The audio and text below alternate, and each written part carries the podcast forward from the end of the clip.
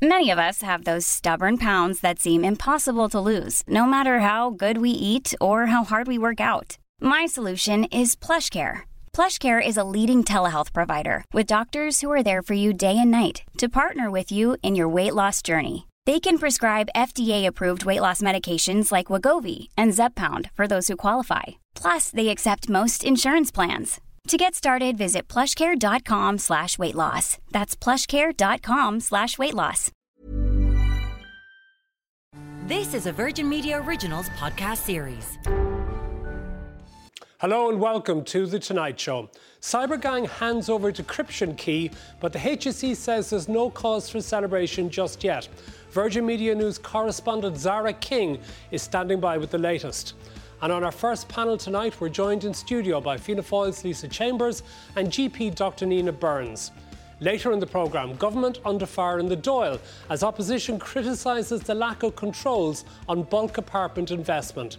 And and our cities in danger of becoming a free for all as people are forced to socialise outside, but we don't have the facilities to allow it. Lord Mayor of Dublin, Hazel Chu, joins us in studio.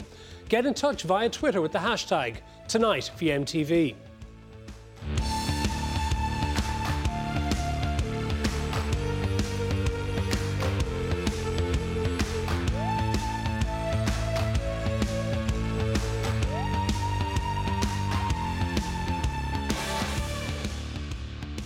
Well, we're joined first live from the Department of Health by Zara King. Zara, a decryption key has been shared with the HSE by this cyber gang.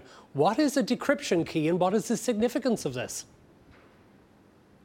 Yes, good evening, Matt. So a decryption key is a set of code codes or code. It's a code that's shared uh, through the Conti ransomware uh, on the darknet. So it was shared, we believe, earlier today. A statement from the government issued this evening uh, saying a detailed technical process to ensure the integrity of this decryption tool is being carried out by the NCSC. And they say uh, private contractors are also working on this tonight as well. They say it's to ensure that the tool will support the restoration of the system rather than causing further harm. So uh, there's still a lot of work to be done at this stage, Matt, to establish exactly uh, whether or not this will be successful. Sources telling Virgin Media News uh, that they understand that it is working, but there is a lot of testing that will need to be done. And now, also, uh, sources saying to us this evening, Matt, that obviously these cyber criminals, uh, money is their central point. So, uh, despite the fact that the decryption key has been handed over, it is still believed that this gang will be trying to extract money in some shape or form, uh, particularly when it comes to things like the data. They will be looking for that money to prevent leaking of data. But as we've heard many times from the government and from the HSE, they are not prepared to pay a ransom. Now, what's it going to mean, though, for the restoration of services? And what is the HSE saying about the difficulties being experienced, particularly in our hospitals at present? It's an incredibly difficult situation, Matt, particularly for frontline workers. They've had a really tough year already, but this is something that from the get go, Paul Reid has said is going to take uh, weeks rather than days. And even with this decryption code on board, you're still talking about a long period of time. There's an awful lot of work to be done across the HSE network nationwide. And also remember now that we are seven days on without an IT system in many hospitals. Everything is operating with pen and paper. So even the workload in terms of uh, inputting the data that's been uh, generated over the last seven days back into the system is going to be a mammoth task. It's something that is going to cost millions of euro. It has been a major body blow to the Irish Health Service over the last week. Now, also today, the government went to the High Court and secured what's been described as a super injunction. What's involved in that?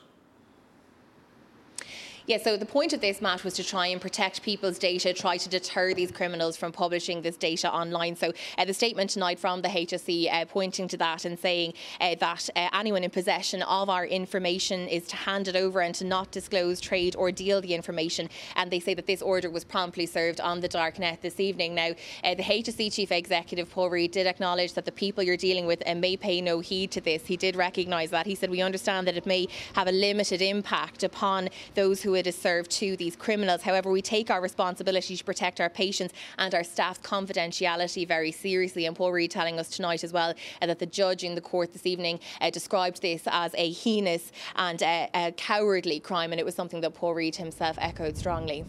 Zara King, thank you very much for joining us here on The Tonight Show. Well, we're joined here in studio now by Fianna Fáil's Lisa Chambers and by GP Dr. Nina Burns. Lisa, what do you reckon is going on here? Because these criminals are not going to be giving over decryption keys out of the goodness of their heart. They either have been paid or as part of their strategy to extract further payment. What do you understand is going on? Honestly, I, I, don't know the background to getting that key. Whether uh, we've, we've heard the line from government and from the HC, no ransom would be paid. So I take it that no payment was handed over for this key. Um, what the criminals' intentions are, we don't know. We're not dealing with decent people. We're not dealing with reasonable people. Their sole game is just to, to, to, to get money, to, to service themselves, uh, and to serve their own interest. And I think that's at the heart of this. So I don't believe we should pay anything. I don't think we can pay anything. Um, we can't even if it, even though we're in a situation whereby there are many many people who are suffering the consequences of this, do we not need to be pragmatic and say, pay the money, get the systems running again, so we can actually look after the patients in our hospitals and invest to ensure that this can't happen again? Well, first priority is to look after patients and, and patient welfare, but we have no guarantee that we hand over money and the systems come back up and running. And does anybody for a second think that if they have data that's valuable, that if they get paid from the state for it, that they'll somehow dispose of it and not, and not pass it on. I don't believe that to be the case. So I don't think handing over any amount of money is going to solve this issue for us. I think we have to rebuild our systems, focus our energies and our resources on rebuilding our own systems. But how long is that going to take? I don't know. We're, we've been told weeks. This isn't a small issue. This is huge. This is the biggest attack that the HC has ever faced. Um, the systems have effectively crumbled under this attack. Um, you know, the frontline staff are under significant pressure, resorting to having to carry bits of paper to deliver test results. So it is, I mean, we're not underestimating the challenge of this, but I think our energy, our resources, our focus is not to service the interests of the criminals, but to service our healthcare, our, our patients, and get our own systems back up and running. I really think we have no other option. Dr. Nina Burns, can we afford to take the high moral ground in relation to dealing with criminals? I'm going to say might not be popular, but I, do, I don't know that we can. And, and interestingly, I think Stephen Donnelly's statement said no ransom was paid by the Irish state. He didn't say no ransom was paid. And I thought that was interesting that he didn't just say no ransom was paid. And I haven't read any statement since. Maybe they clarified that after. Um, so, you know, this, our health system has fallen apart in the last week, and um, we need to get our systems back up and running we're dealing with criminals no matter what way we look at it. If we don't pay them, they'll sell the data. If we do pay them, they'll probably sell the data. Um, but they've given us an, a, this key, a disencryption key. So, you know, how we got it, I suppose, isn't important really. We've got it, and I hope it works, and I hope that we manage to get some systems back up and running. And I hope that we can get our health service back. And then what I really hope we do is realise how vulnerable we were and make sure nothing like this ever happens again. Yeah, what particular things worry you the most? I mean, there, there's a number of aspects to this. There's treatment in our hospitals. It's about getting uh, people in at the right times, but also the issue which maybe you're hearing about from some of your patients, confidentiality of records. How important is that to people? It's hugely important. I mean, you know, as a GP, and I'm going to sort of give a call out to GPs here because GPs have led the way um, with digital health in this country in many ways. We were using computer systems for records long before any part of our health service, and GPs in the last number of years have largely um, updated their security. We all knew Windows 7 was no longer going to be supported. GPs of their own money have many have spent tens of thousands upgrading their hardware to make sure that we had up to date systems because we knew how vulnerable that data would be and how important that data is. So I think it's really, really important that we recognize now that we have very, very serious data on patients, that data is king in the world today, and we have to invest everything we can, resources, money, whatever it takes, to make sure that patient data is protected forevermore in the state. What about the underfunding? I know the HSE has been spending something like 200 million a year on IT, but yet it doesn't seem to have spent the money to update the systems to protect itself against this in a way that no other major health system that we know of around the world has been targeted. Well, well, we know that New Zealand has been targeted, um, maybe not to the same extent, but there's no point in. I don't think anybody could suggest that our systems were up to scratch. Clearly, they weren't. Um, clearly, we didn't have the protections in place to stop an attack of this nature. I'm not sure that you can ever have a system 100% robust to prevent against all attacks. We are dealing with highly sophisticated criminals that are very clever and, and very good at what they do. So, but hold on, this is like behaving like this is unexpected. We just heard from Nina that the GPs were aware of the potential damage years ago and addressed it. Yeah, I mean, cr- credit to GPs. I know my own local GP um, has spent considerable, uh, invested a lot in his own practice so why to didn't digitise. the HSE and why didn't the government instruct it to do so? Yeah, I mean, I, I, I, can only assume that monies were directed elsewhere in terms of patient care, and the, the IT system was long fingered, to, to, put it that way. And I think we're paying the price for it now. Um, but I, nobody can defend and say that our systems were up to scratch. Clearly, they were not. Um, but now we have to rebuild that system and hopefully have a more robust system. Well, the impact of the cyber attack on cancer patients has been particularly severe when it comes to delayed treatment and cancellations. We're joined now by Pat Heenan. Pat, thank you very much for taking the time to join us. Can you tell us, please, your own particular story, how you're fixed at present in your own fight against cancer? So I've just come to the end of my chemotherapy treatment. Um, I just finished my fourth, fourth cycle two weeks ago, and now I'm waiting for my, you know, very important CT scan because, you know, at the moment I don't know, you know, has my cancer treatment been effective? Do I require further treatment? You know, when exactly can I get my life back? And, you know, that's mentally draining thinking about that. This should be a time for me to heal, to relax, you know, and just wait patiently for this CT scan. But I'm really in the dark since since this happened, and it's really really difficult. Had you had a date for when you were due to have it? I had an initial date, but it has been cancelled, and I've been given an insight now. But an insight really isn't good enough for someone like me who is, you know, trying to stay calm and stay relaxed. And at the minute, it's just so up in the air. And you know, throughout my treatment, I've tried to show resilience and be really positive. And I think this could be the stage now where you know I crack a little bit because you know there's only so much waiting around you can do, and this CT scan is so important. You're a young man to have cancer as well. How long have you had it? So I was diagnosed in December, and yeah, it's nearly six months now, and you know, this is a time where I should be experiencing relief after going through the mill really for the last six months. And I just, I'm in complete shock. And, you know, having this CT scan date, the initial one, was my reason for getting out of bed in the morning. And now I'm just completely just left blindsided, really. But would you want the department, the HSE, and the government to actually pay the ransom if need be to get the health services restored so that you and all the other people who are fighting illness at present get a better chance? Look, to be honest, I'm no politician and I'm not an expert in IT, but all I can say is that this is a really, really difficult time. And, you know, I'm representative of one cohort of people. And there's a thing called scanxiety, and the Irish Cancer Society refer to that on their social media, and it's actually crippling. And all I can say is, regardless of how this is rectified, it really needs to be done as soon as possible.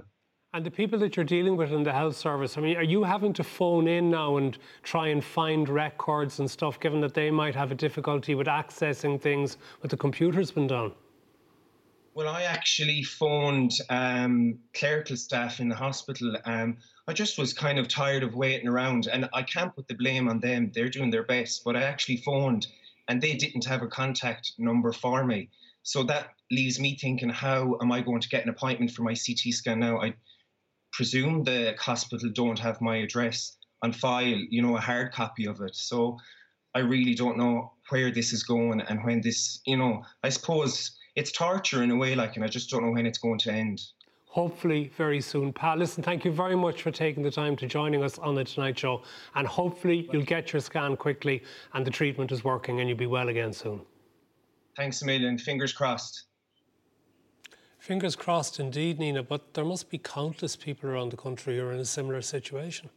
Yeah, my heart just bleeds for patients, you know, and I, I, know I am only seeing this as a healthcare worker. I don't want in any way knock the people who are working really hard at higher levels in IT to sort this. I, I can only imagine how difficult the last week has been for them.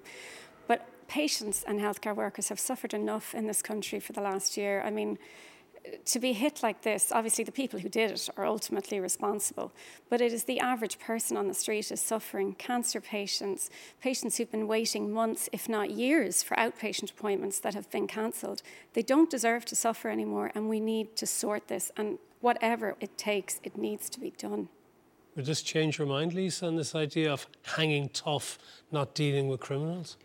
It's not about hanging tough or not dealing with them, but you, just, you don't know what the outcome will be. You could hand over money and, and have no result. And I think if we were to the, set the that... experts in this say that these guys, these organisations, trade on the basis of they need to hand back the material so that the next scam with somebody else will work. That they have a reputation for handing back the goods after they've been paid their money. That I'm not convinced of. And you can you can hand back one copy and maybe keep a copy. I, am not convinced that if you have valuable data that you'll simply discard it or just hand it back. But isn't it more than just the sort of the data on people saying it's actually to allow the systems to actually function? It seems that an awful lot of our machinery inside in the hospitals and the operations and the radiation that we do is now connected to the internet, and that's the key figure thing. Yeah, I mean that, that is that is top priority for the HSE. The, the scans, the, the MRI, X-ray, the, the diagnostic tests, they are they are top priority. I think they will be back online sooner than the rest of the system because they're prioritising that. My heart goes out to Pa. I, I have no answer for what that man's been through. I can't even imagine what the last six months have been like. But I, I, believe that the HSE are taking the right approach, that the government are taking the right approach to focus our energy and our resources on rebuilding our systems with the technical experts that we have. I, I just don't think it's an option to simply pay these guys off and, and hope for the best. You've just... explained to us, Nina, about how GPs had invested in getting your own systems protected, but you're still caught up in this, aren't you? Because a lot of the work that you would do in conjunction with the hospitals has been affected. In what way? Yeah, look, we're, we're not nearly badly as hit as our poor colleagues in the hospitals, and, and you know, I, my heart bleeds for what their days have been like in the last week. Um, but yes, we are impacted. You know, we're sort of practicing with our hands tied behind our back. Um, we can't order bloods. Um, the hospitals have asked us not to order anything but the most urgent of bloods. And thankfully, in GP, you know, most of the work we do doesn't have to be done today. It's a matter of doing bloods to progress a diagnosis. But we've had to delay them. We can't do smears. Um, we can't send for public radiology for the most part unless we defer out to a private clinic, which we've limited access to for public patients. So it's, you know, I had to say to so many patients yesterday, I want to do X, Y, and Z. We're going to figure this out but I need you to ring me back in a week or two and I'll let you know when we can do those tests. And, you know, if that goes on much longer, you know, if we can't do referrals, if we can't do anything, how many diagnoses are going to be delayed? Some of the people we also know who've been guests on this programme in the emergency departments have said this has been worse than anything that they had to experience with COVID, the workloads. But what do you make of the, now it's been said that people have been turned away from emergency departments? Well, I would like to think that that's not true. I'd like to think that people who go to emergency departments need to be seen. But we do know every day there are people who attend emergency departments who could be looked after in the community. And, you know, I want to make it clear to people GPs are open and you don't need to go to an emergency department. You can ring your GP. We'll, we will, of course, see you. And if something is urgent, we will sort it on the day. But certain things you can't do. You have to go to no, and if you need to go to and it's the only way to get into yeah. hospital, isn't it, via the emergency? And look, department? you know what? One thing I'm going to say is, thankfully, Irish frontline healthcare workers. I've said it again many times, and I'll say it again. We're some of the best trained in the world, in my experience. I've worked on three continents. We're really good at working with our gut. We're really good at examining and diagnosing, and I think that stands to us in this because when you don't have all that access to immediate radiology, immediate bloods, you have to go with your gut a lot. But I think you know, a lot of the time we're pretty good at diagnosing in Ireland. So I think Irish patients can be reassured they're being looked after by some of the best healthcare workers in the world, and I don't say that lightly. Are you happy with the government's response to all of this, Lisa? Because it's been pointed out today that our acting Minister for Justice, while Helen McEntee is away, Heather Humphreys, hasn't given even a press conference in relation to what is perhaps the biggest crime that has been committed against the state in its history. Yeah, I, I suppose in, in fairness to, to, Minister Humphreys, I assume she's taking a briefing on it. Um, and that, that the priority of the government has been the focus on the health department because that's where patients are being impacted. And I think we can deal with the criminal aspect in time. But no, I, I do. Well, surely the criminal aspect has to be dealt with immediately because the crime is still in progress. Well, the crime is in progress, but we don't know who the criminals are. We can't identify them. They're not in the state, we have to assume. Um, and I do believe that the focus has to be of the entirety of government on getting the health system back up and running. That is the top priority. So I've no doubt that Minister Humphreys will deal with this um, and she will have the support of the government to do that. But absolutely, for, the, the, the, utmost focus has to be the health She's service. giving a press conference tomorrow in relation to tidy towns. And she hasn't actually taken questions from the media as to how the Department of Justice is dealing with this crisis. I really can't answer to that, only that I'm assured that the government is working on this around the clock all, all members of government, and the focus is, has been on the health system. And I, I, do believe that's the right focus for now. Patients have to come first, get the hospitals back up and running, get the diagnostic systems back up and running. Um, we will have time to assess the full damage in the fullness of time. Nina, as a practitioner, are you happy with the way the government is dealing with this? I'm sure they're doing their best. I'm not, I'm not saying they're not, but they're working against you know, tech geniuses. Let's not be under any doubt. These criminal gangs are tech geniuses. They're going to be a step ahead of us all the way. And if a billion dollar gas company in America were brought to their knees and they probably had the resources of some of the best cybercrime people in the world helping them, and they gave in and they paid them. I just, I have to be honest, I don't know that we stand a chance against them. These people are smart, and I don't think we can underestimate what they can do. And I, unfortunately, I think we're going to have to maybe just see how differently we can deal with them. Ultimately, you know, when you look into this and when you look into other crimes similar, ultimately, as you said, these people are business people of sorts. And, um, you know, if we don't pay them, they're going to get their money somehow. They will definitely sell the data if they don't get the money somewhere else because it's the only way to make money. We'll leave it there for now. Our thanks to Nina Burns for joining us. Lisa Chambers will be staying with us. And after the break, the government is facing a further backlash over the stamp duty hikes it has announced for, for investment sales as the opposition brands Dublin City a free for all for the vulture clubs.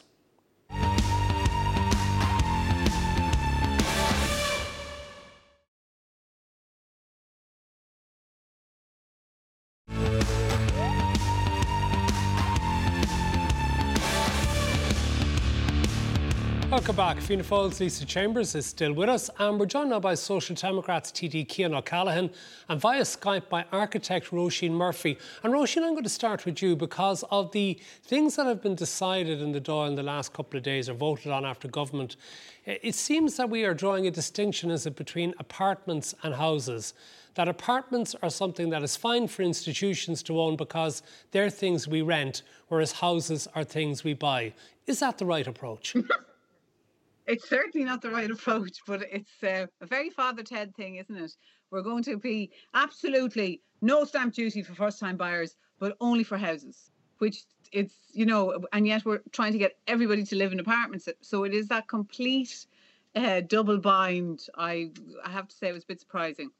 Bit but surprising do Irish people, do you think, still regard apartments as something that, if they move to cities, that they live in for a while while they're saving money to buy what they really want, which is a house? um, I think perhaps when houses, uh, I, you know what, Irish people have changed. I think that there is we we are a much broader population, more diverse, and a lot of people Irish people actually want apartments and people who are downsizing, young couples who don't necessarily want to live in a house, they don't want gardens, they don't want to have barbecues, they're not at that stage of life. There's and lots of families who want love to live in a, an open plan, looking out over the city, um, and the standards um, need to rise in terms of balconies and all that sort of stuff. So I, I think in some ways, uh, maybe old school, we regard very cynically apartments, but we're a bit cynical again now because the idea of apartment ownership is sort of not coming into the concept of any of this apartment living. But so there is a huge if, yeah. we ha- if we have a situation though that we're b- building yeah. better standard apartments with balconies, dual aspect windows, yes. much better than the ones yeah. that might have been built in the 80s, 90s, aren't they going to be way more expensive? And aren't they going to be beyond the reach of first time buyers because of the construction costs, which means then again, you need these investment funds to buy them on a long term basis and rent oh, them out? I know. I'm okay. I'm really cynical about this because I think that this is this this thing we hear all the time. Oh my God, it's so so difficult to build apartments. God, we'll have to get all the lads in with the the the these portfolio guys to build these apartments. We built them before. We built Ballymun, then we knocked them down. Apartments aren't that complex to build. Uh, the regulations as well. The improvement is also there's a there's a contradiction here there in terms of fire, but that's a whole other argument where they're trying to downsize distances in fire. But uh, I think the rental, um, what they aren't doing, they really are a commodity at the moment. Apartments have become something that you invest in as an investor for pension funds. The funding of how we are building apartments is not future proofed for the Irish state. Like there's nobody's interested in building in Ireland because we're so they're because they're like philanthropic. They're building here apartments because they're a really good investment. They are yielding extremely well. So what we have um, to be careful about, and which we're not being careful about, and, and, they're being careful all over the rest of Europe. They're trying to ban in Germany some of these this model modeling of building. Is that we don't just become somebody else's uh, rental income on a on okay. a on a sheet in some other place. Cian, though, and, and the stamp duty has to do that. Cian, there was an argument made strongly in recent years that we needed, instead of having uh, all uh, investors higgledy-piggledy, maybe owning a house here, an apartment there, deciding that they wanted to evict their tenants because they wanted to give it to a child or sell on, that we needed these institutions because that's the way it's done all around continental Europe, long-term leases at fair rents where people had security. Yeah, I think if you want to get good conditions for renters and for renting, and that's what we do need. The way to do that is actually through regulation that. Hey, I'm Ryan Reynolds. At Mint Mobile, we like to do the opposite of what Big Wireless does. They charge you a lot, we charge you a little. So naturally, when they announced they'd be raising their prices due to inflation, we decided to deflate our prices due to not hating you. That's right. We're cutting the price of Mint Unlimited from $30 a month to just $15 a month. Give it a try at mintmobile.com slash switch. $45 upfront for three months plus taxes and fees. Promote for new customers for limited time. Unlimited more than 40 gigabytes per month. Slows. Full terms at mintmobile.com. There's never been a faster or easier way to start your weight loss journey than with PlushCare. PlushCare accepts most insurance plans and gives you online access to board-certified physicians who can prescribe FDA-approved weight loss medications like Wegovy and Zepbound for those who qualify Take charge of your health and speak with a board certified physician about a weight loss plan that's right for you. Get started today at plushcare.com slash weight loss. That's plushcare.com slash weight loss. Plushcare.com slash weight loss. Applies regardless of whether it's a pension fund or an investment fund or an individual uh, landlord. So we've got some of the weakest protections for renters in Europe. Uh, effectively, you can be evicted out of your home if you're renting here on a huge number of grounds, whereas most other European countries, you know, if you don't pay your rent, you're engaged in antisocial behaviour, yeah, you could be evicted, but not for any reason under the sun. So that's actually the issue that needs to be uh, fixed there to make renting a more secure, long term, viable option for people. I think a lot of people actually do want to, in terms of apartments, do want to have the option to own them. I've certainly been contacted by a lot of people uh, you know, really, really kind of angry at the, the, what's now, you know, effectively government policy that all apartments uh, should be sold onto investment funds. And we, we didn't know that up until recently, but the government have specifically decided not to take any action in terms of investment funds and apartments. And we know that, you know, last year it looks like about a, pretty much 100%, nearly every new build apartment was sold onto investment funds. Isn't this pretty explicit confirmation, the distinction drawn, particularly by Finance Minister Paschal Donohoe and the government, between apartments and houses, that the government has decided, yeah, they want people to have the chance to buy houses, but apartments, they're for rent? Well, well, first of all, the financial measures that were brought through the Dáil this week relating to stamp duty increased stamp duty from 1% to 10% on, on, on the purchase of more than 10 properties in any development, which is a significant increase in the stamp duty on those developments. And that will deter these investment funds from Will buying really, up. given the amount of money that they have at their disposal, cheaper source of funds than banks, and given that they're taking a long term view of 25 to 30 years, do you really think that a stamp duty increase is going to deter them?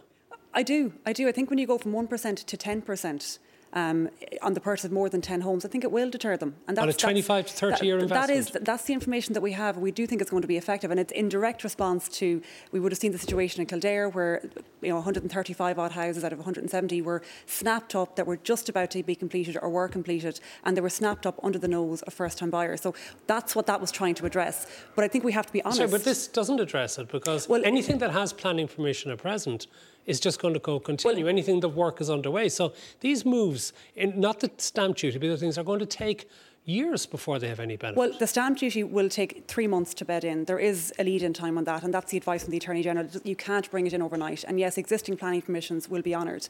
But I do think it will have a dramatic impact. And I think, you know, the issue that Cian is referring to in terms of apartments in city centres, you know, we, we have to be honest. The state is not going to be able to do everything on its own. We do still need some investment and targeted investment where it's needed. And we have information to government that if we were to increase the cost of providing apartments, density in city centres, it would actually reduce supply. So when we're at a point where we have a housing crisis well, and limited supply, we Is can't there not an supply. argument that by some of the measures that have been suggested, we would end up having the worst of all worlds, and that we would reduce supply and still not have a, a greater availability to people to buy? Well, actually, if we look at where some of the state funds have gone in terms of these investment funds, we've actually spent in the last few years as a state with state funds hundreds of millions that have gone into either building homes that have been sold onto investment funds are actually into directly financing investment funds to buy up homes. That's been done through the Irish uh, Strategic Investment Fund. It's been done through Home Building Finance Ireland that was set up to support small uh, builders. And instead, we, we learned that a lot of those funds have actually gone to large developers who really have no issue at all in terms of raising finance themselves. But just on the, the stamp duty point, it's worth saying a lot of these investment funds already pay commercial stamp duty in terms of investment in hotels, offices of 7.5%. That has had no dampening effect whatsoever on those commercial investments. I you know, can't see how a 10% uh, stamp duty would. And if you look at, you know, if you take the example of Maynooth, some of these investment funds were outbidding uh, housing associations by 80,000 euro on homes that would be about 400,000 euro. So a 10% stamp duty wouldn't even that wouldn't even bridge half, you know, would bridge about half of that only. So it won't be a disincentive. They look at their returns over 40, 50 years. They get some of the highest yields on rent in Europe, in Ireland now.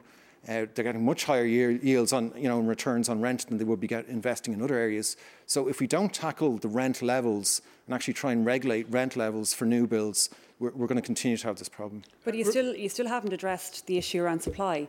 There's evidence to government that if you are to increase the cost of providing apartments density now in city centres, that you'll impact on supply directly. And that's something that we can't afford to do at this point in time. What you're not focusing on is the affordable housing bill, directly build units by the local authorities. That's a good thing. You've called for that. That's being delivered. A cost rental scheme, that's being delivered. These will provide apartments as well as homes, and social and affordable. Well, let me bring so you're focusing on, on one element that you're not happy with, but not acknowledging the amazing work that has been done in the last well, number of months. I, Two landmark pieces of legislation. If I, if I, can briefly answer that, we were promised by the Minister for Housing the last election 10,000 direct build affordable homes each year. Instead, this year we're getting 50. So if instead of putting hundreds of millions into these investment funds and into building homes that are being sold off to them, can I, well, no, let's bring Roisin Murphy in because she's been waiting very housing. patiently. What's your reaction to what you've been hearing here in studio? Well, first of all, I you know I have to say I do the fact that we're debating it and we're getting to a point where people are arguing facts and figures about stamp duty and trying to disincentivize the, the bulk buying of the of the units, whether they're houses or apartments. I mean, we've been banging on the door talking about trying to dis- disincentivize these investment that block buyers.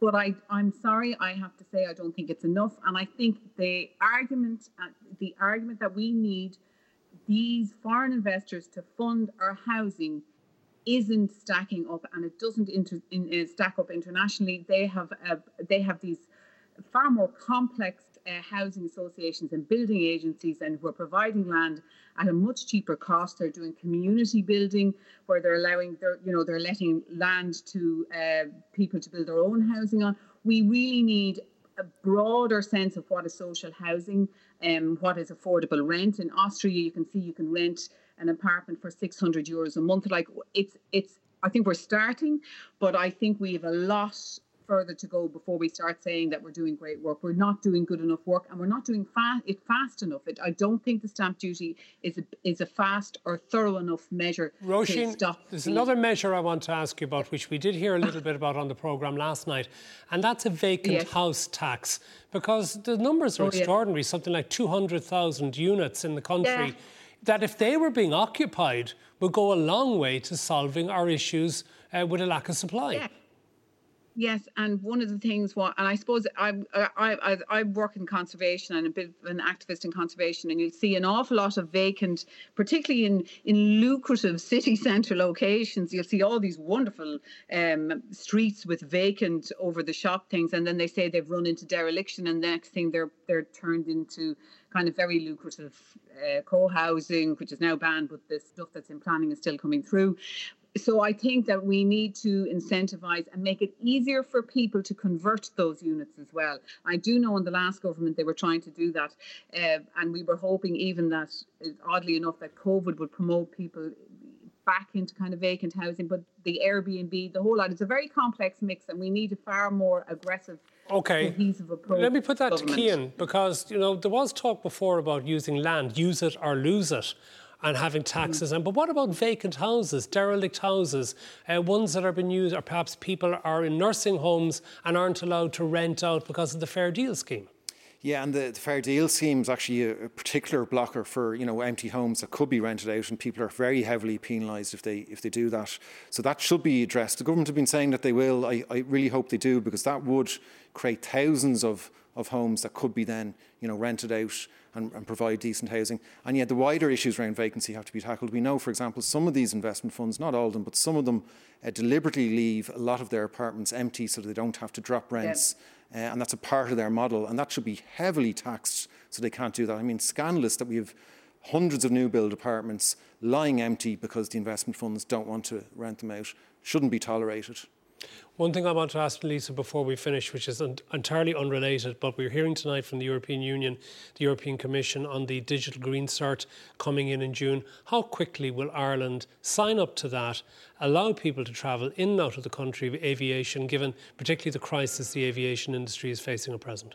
Yeah, I expect it to take us six weeks. That's what we've been given to implement it. I would like to see it happen sooner. I think our aviation sector is is not. I don't. I know it's on its knees, and that needs to be addressed. And just before, in case I don't get a chance to, to address a previous comment around the number of units delivered, um, it would be reasonable to acknowledge that during a pandemic, with construction having been closed, that it did impact on, on construction of homes. I think it's a reasonable. Why wasn't that allowed to continue, given that the construction construction of major infrastructural projects for American multinational companies continued? Because it would have meant thousands of sites open around the country, even though, even though they were smaller sites and putting people's lives at risk, and that wasn't a risk we were willing to take. But to be fair, we were promised 10,000 affordable homes by the Minister during the election. We're getting 50 direct build affordable well, homes can I. Can I make the now, point, that's not all can down make, to COVID. Can, can, we be reasonable? The Minister that's now in charge did not make that. Did no, that. he did. He so the minister that's currently on, in charge on, came on in. Twitter. On Twitter, he did the minister, during the election cur- campaign. the minister that's currently in charge came in last July. He has given significant commitments, brought in significant and he made bills. That promise Construction has campaign. been closed, and, and I've read your housing policy, all three pages of it, by the way, and no detail as to how you would deliver homes to the Social Democrats. Lots of bluster, lots of bluff,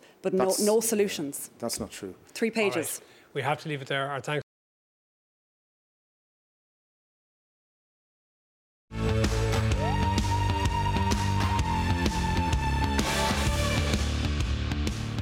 Back. Well, joining us here in studio is the Lord Mayor of Dublin and Green Party Chair Hazel Chu, and by Skype, the co host of the United Ireland podcast, Andrea Horan. Andrea, if I could start with you, we keep hearing about that this is going to be the summer for outdoor, outdoor activity, but you know, for the people who don't have a back garden to go to or a balcony to hang out on, particularly younger people, do our cities, and Dublin in particular, have the facilities and amenities available to allow people to hang out? Um, I think if anything we've learned from the pandemic is that we don't have the facilities or amenities in our city. The minute that uh, shops and bars and restaurants were closed down, all our toilets went, we'd nowhere to sit. If you walk through town at the moment, there's like people sitting on the ground everywhere, and people are afraid of the fact that people are socializing a city should be alive. A city should be full of people. A city should be being utilized. We should but it doesn't shouldn't be at the cost that you have to be spending to do it. But without the facilities um, that are providing the amenities we don't have anything. So uh, yeah we're we're definitely not in a position to have an outdoor summer.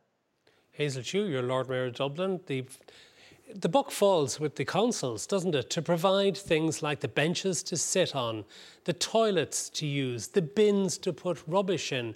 And yet the reaction seems to be that when people do congregate, and there's a lack of facilities, will then shut down the space to them, like we're seeing in Portobello in uh, Dublin at present. Yeah, and uh, to be quite honest with you, Matt, you're, you're absolutely right. The book does fall with the council, and we had that meeting about Portobello this morning. We had a second meeting where myself and uh, a handful, a small handful of other councillors disagree with it being shut down because we don't think public spaces should be shut down. We do, however, completely sympathise with the residents, and we want to make sure that they have a home they can live in and they can have a restful night's sleep in. But at the same time, we don't want the public space shut down. So our proposal, my proposal to the council was very simple have better uh, public order uh, policing, have better enforcement in place, but also have facilities because we need the uh, facilities that Andrea talked about in relation to toilets, in relation to better bins. We need more public space and we need the council to do more in it. And I know plenty of people have said, well, you're the Lord Mayor, you should be uh, saying it and doing it. I have, and I will continue to push the council that we need to do more. Andrea, Portobello is just one example because I think there are plenty of parks and canal banks and riverbanks all over the country where similar things are happening in relation uh, to drinking, not having place for rubbish to be disposed of, not having uh, toilet facilities available. But the Portobello example, what do you think it says about the attitudes? Um, I think it's been evident for a long time that we don't uh, value the culture of socialization in Dublin. That we try and uh, empty the city out because it's easier to run a city when there's not people being inconvenient um, and a nuisance. And we need to get to a point where we see that groups of people together is not. You see see it so often. It's like, oh, there was a rave. It's actually just a group of people having a drink or a chat or whatever. Of course, there is. Uh, antisocial behavior and we have to work at nipping that in the bud and not then how though? penalise How though? Because else. in fairness, Andrea, a lot of the residents in that area and in other areas complain about things that when people are drinking and they're on toilet facilities, there's urination taking place, there's even defecation taking place in people's doorsteps. So if that is happening, aren't the residents entirely uh, in right to complain about that and about the noise that keeps them from sleeping? 100%. But at, uh, at the same time, what's the problem? The problem is there's no toilets. The problem is there's nowhere to sit. And the problem is there's nowhere to go. Our parks are closed early. Um, when the parks close, everyone goes to the canal. When and we're talking about we're going to have an outside summer, but we don't have anywhere that has outdoor outdoor theatre. We don't have anywhere that has seating. Imagine uh, a plaza that had seats and that was a little bit controlled, and that people could enjoy these amenities. But we have not a hint of an amenity uh, that is uh, outside. We it's literally like there's a clearance of the city to get everyone out because it's much easier to um, to manage. And then it's really at nighttime that the problem is, and we have a problem with seeing socialization at nighttime as a nuisance um, all the time. And if we don't put in, we need a 24-hour city for starters, and when we start to grow up about people actually maybe hanging out together, socializing together, and enjoying themselves, and that's not actually a bad thing. We'll be able to put in the facilities that will be able to uh, treat people like adults. And when people are treated like adults, they respond like adults. And when they have toilets to go in, they go in toilets. Hazel Chu, the, your party today was speaking about something called night marshals. Yeah. What would they be and who would they be? So I think myself and Andrea, well, myself and Andrea agree on a lot of things. Uh, but one of the things coming from an events background, we have a lot of people w- within the events industry that's out of business at the moment. So our proposal, the Greens proposal, was very simple: uh, have night marshals, have it as event control, have areas that are public spaces that would have people hanging out in, have people socialising in, that you have event management plans behind so it. Effectively, the bouncers that you would well, have no, at nightclubs are the security that you would it, have at concerts. So it, those are the type of people that you're saying secu- should be hired to do the job that many people say would be for the it's not just it's not just security. If you ever have, have you ever been to a festival? Uh, loads. Okay, so when you go to a festival, you're having a good time. Every so often, someone will come over to you and say either pick up your rubbish or listen, you're going too close there. So people who are not there for enforcement but more to manage the situation, and that's what we we as a city need if we're ha- going to have evening events. You see, at events like that, though, those people often have the power to evict if people are misbehaving.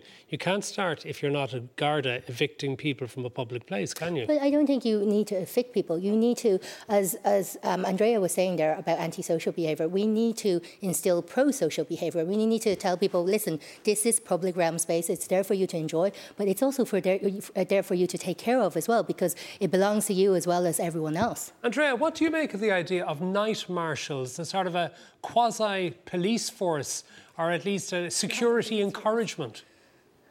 I think uh, I don't think it's going to be a quasi police force at all. I think it's just an encouragement.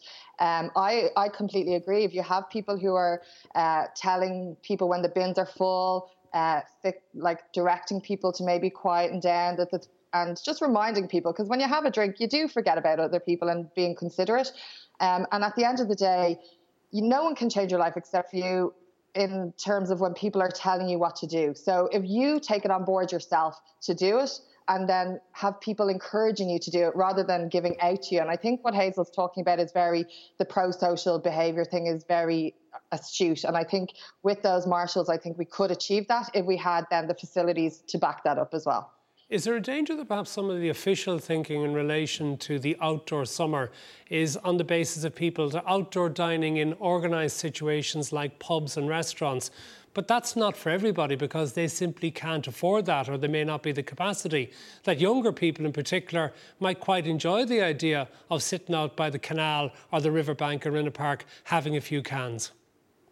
I think we have to look at our city as not being just a place where you spend money. And the sooner we get away from just being shops and services and look towards having a city that's alive, that can be lived in, that people can congregate and meet um, without having to spend money, but having the amenities and services to do that and to have a, a widespread cultural offering. Like we, it would be amazing to see the city come alive um, with, with late mu- museums open at late night time, and so that we didn't have to rely on sitting on the side of a canal. As much as fun as sitting on the canal is, it's stunning when it's sunny, and uh, I think we can all agree. But if we have other things to do that we're not, we're actually just feels like we're not looking at other options. It's like we're just shutting everything down until the private market comes back to deal with everything, and that is not fair for the residents of a city to have to rely on businesses to carry all the slack. And indeed, on the weather like we're having today, you wouldn't want to be sitting out in a park or the canal. So, what is the City Council and the state going to do to offer more things for people during the summer safely social distancing and out in the open air. So, from the state's perspective, uh, Minister Catherine Martin had um, instituted a nighttime economy task force. So, a range of people sit on that task force, including myself, uh, Sunil Sharpe from uh, Give Us the Night, Robbie Kidd, uh, the Justice Department to look at licensing law, a variety of people. And what we hope to, in the coming report of this nighttime economy task force is that there will be pilot programs for a city and also for rural areas on what this nighttime economy should look like. How to Andrea's po- this is an urgent issue, is, not it? And this is why we're looking at it now because we don't want the evening to just be eight to ten. We want it to be six to six in the morning, but we don't want it to just be drinking. We want it to be, as, uh, as Andrea says, theatre, culture, everything. Like w- if you live in New York, you will have uh, galleries open at three in the morning. Why not? We uh, can, why can't we have that in the city?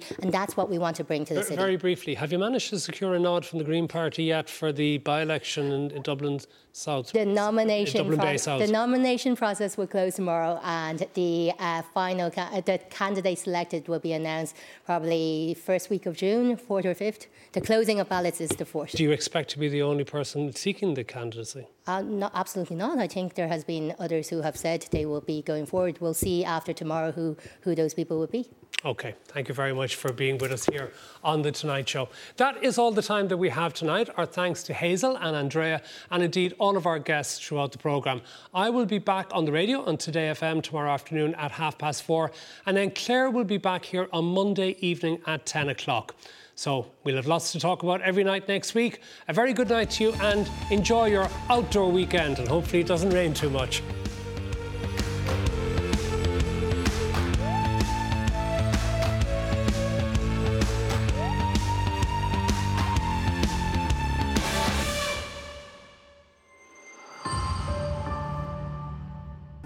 A Virgin Media Originals podcast series.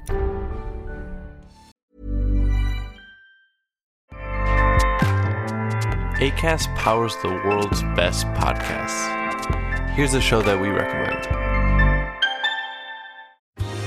Are you a reality TV junkie? Do you ever think, dang, I wish I had someone to talk to about all the trash TV that I watch? Well, look no further, garbage lover, because Reality Gaze is a podcast for you. Hello, I'm Maddie. And I'm Poodle, and we're the Reality Gaze. We talk about all your favorite unscripted shows like The Golden Bachelor, Love is Blind, and TLC's big, messy behemoth, 90 Day Fiancé. And if you're driving to work, folding laundry, or just pretending to listen to your husband talk about sports, just put on the pod, and you've instantly got two gay besties spilling all the tea and reading these people for filth. So come at us, y'all. Find Reality Gaze wherever you listen to podcasts.